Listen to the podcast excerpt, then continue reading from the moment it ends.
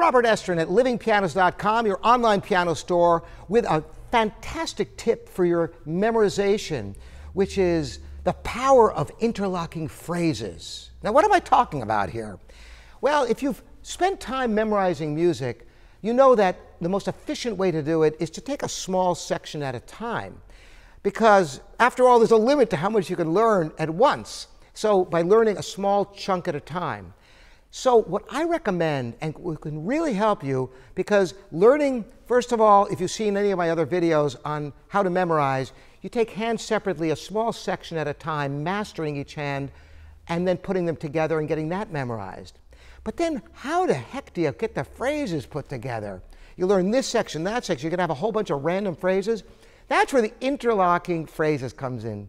So, for example, if you were learning a Mozart sonata, like the K545, the famous C major sonata of Mozart, here is the first phrase that you could learn, for example.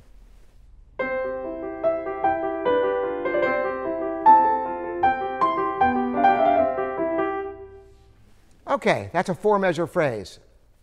But instead of doing that, go one note further, like this.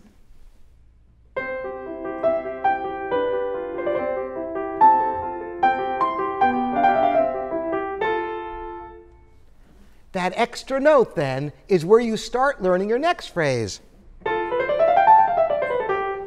So that when, after you first you learn the first phrase, you get that solid, then you have a common note between the two phrases. So when you finally get the second phrase learned, you go back to the beginning and you'll be able to be on the first note of the second phrase. Interlocking phrases can be so helpful. Beyond that, when you get into more advanced stages of learning your music, you might find that, for example, you have all the phrases learned, but you can't get through everything in a fluid manner.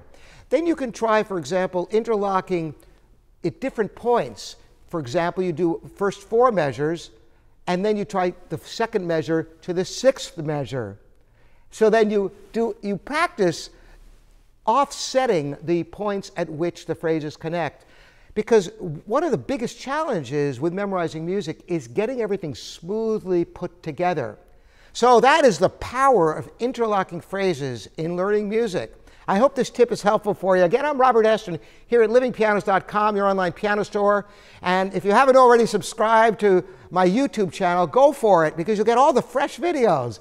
Thanks for joining me. See you next time.